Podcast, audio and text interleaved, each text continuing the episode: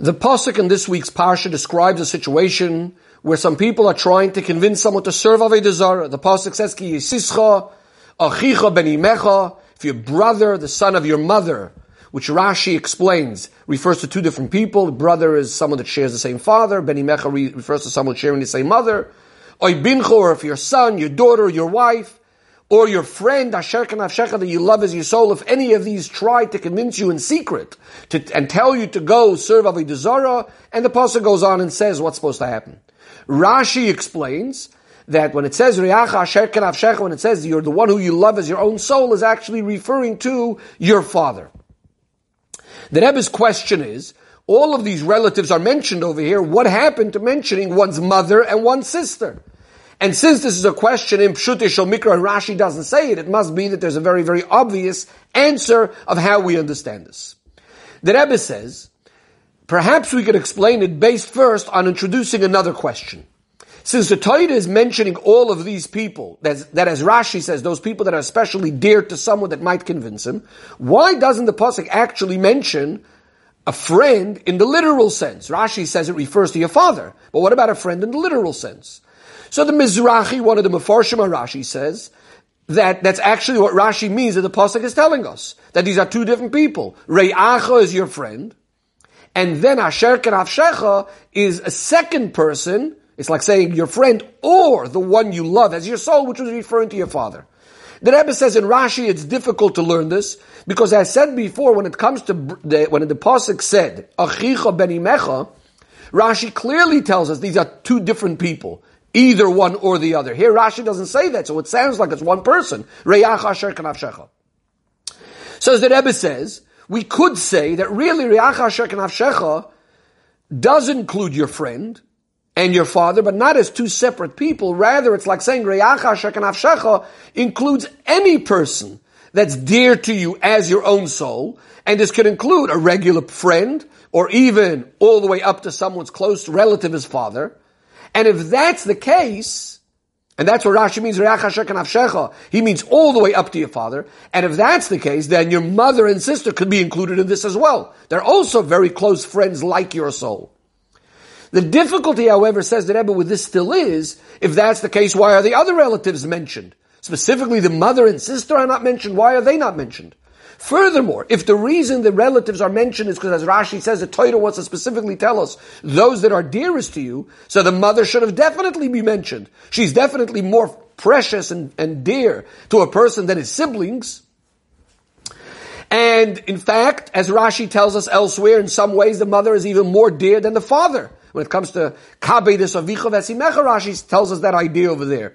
And Rashi says, in fact, Meshadal to imedvarim, she wins the child over with pleasant words, which would mean seemingly she has a very big influence on the child. So why wouldn't she be mentioned over here in those that might convince him to serve avodah zarah? So the Rebbe explains this based on a principle that Rashi teaches us many times, that dibur hakasav b'hoiva, the Torah gives us examples of things that are regular and common. In fact, Rashi tells it to us, even in this very pasuk itself, on the word basaser, that they're going to convince you in hiding. Rashi says, why in hiding? Because that's the common thing that would happen where someone might try to convince someone else to serve avodah zarah. Says the Rebbe the same thing over here. Since our pasuk is speaking about someone, which as the pasuk says, who are some of the people that might convince him? His son, his daughter, his father, of course. That means we're speaking about someone that's a grown-up person who has already a family of his own, grown-up children who might try to convince him.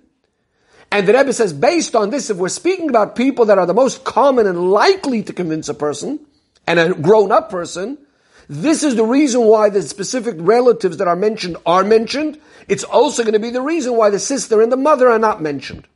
How do we understand this? Says the Rebbe, the way these people are going to convince someone else to serve avodah zarah is generally going to be in two different ways. One of them might be what we may call in more than an ideological way, philosophical debates, discussing matters of Emunah and Seichel, etc., etc. He's convincing them to go serve avodah zarah.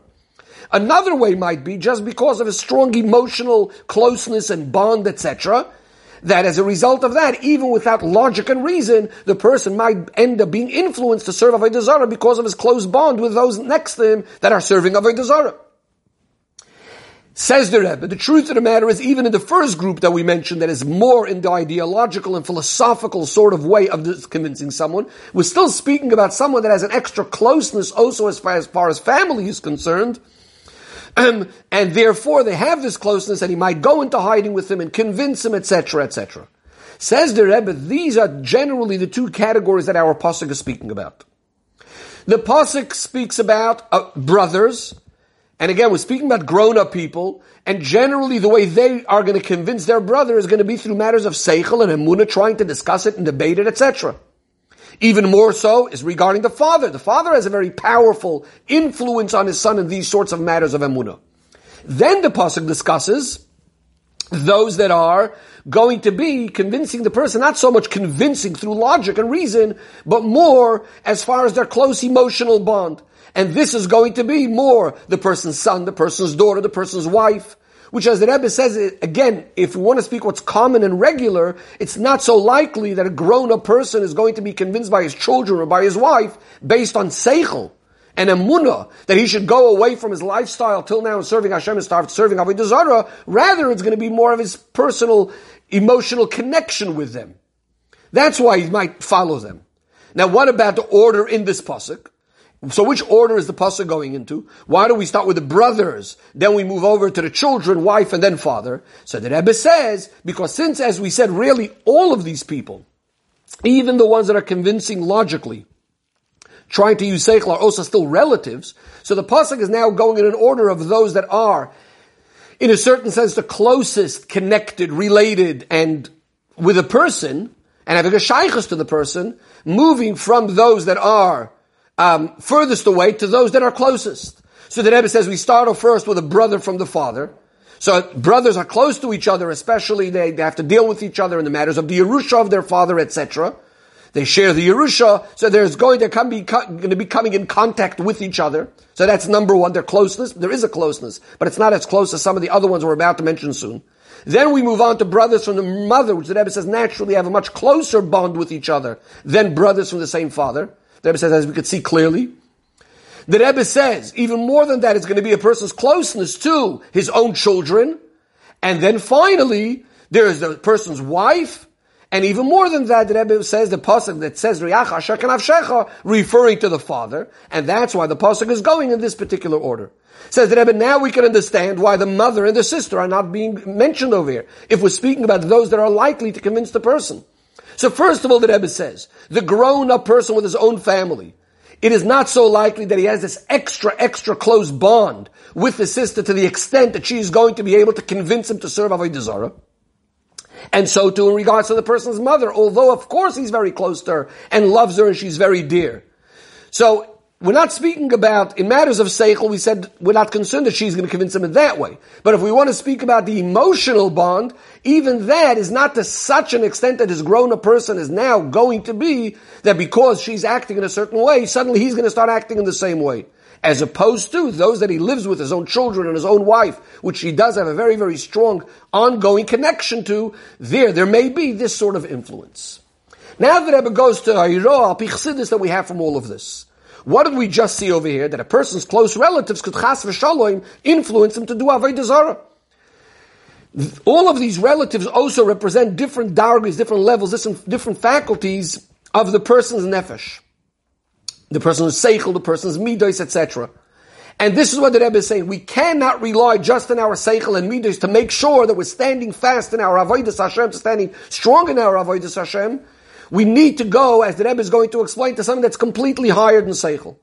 The Rebbe says, even the highest level of these faculties that were mentioned, which is the level of Av, the father, which Al Pi Chassidus is the level of Chachma. Now usually Chachma is something, as far as Chachma is concerned, the Alter Rebbe tells us in Tanya, a person would never serve avodah zarah.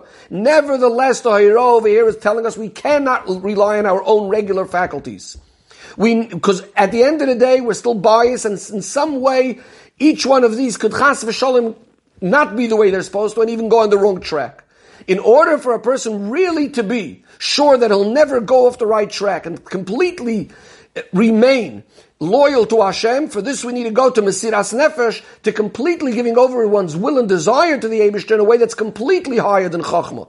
And then that will be able to make sure that all the rest of the faculties are also doing what they're supposed to, and not only not going Chas V'sholem in the wrong direction, but just the opposite, following Hashem's Torah and mitzvahs, and cleaving to Hashem, listening to Hashem's mitzvahs, and so on and so forth.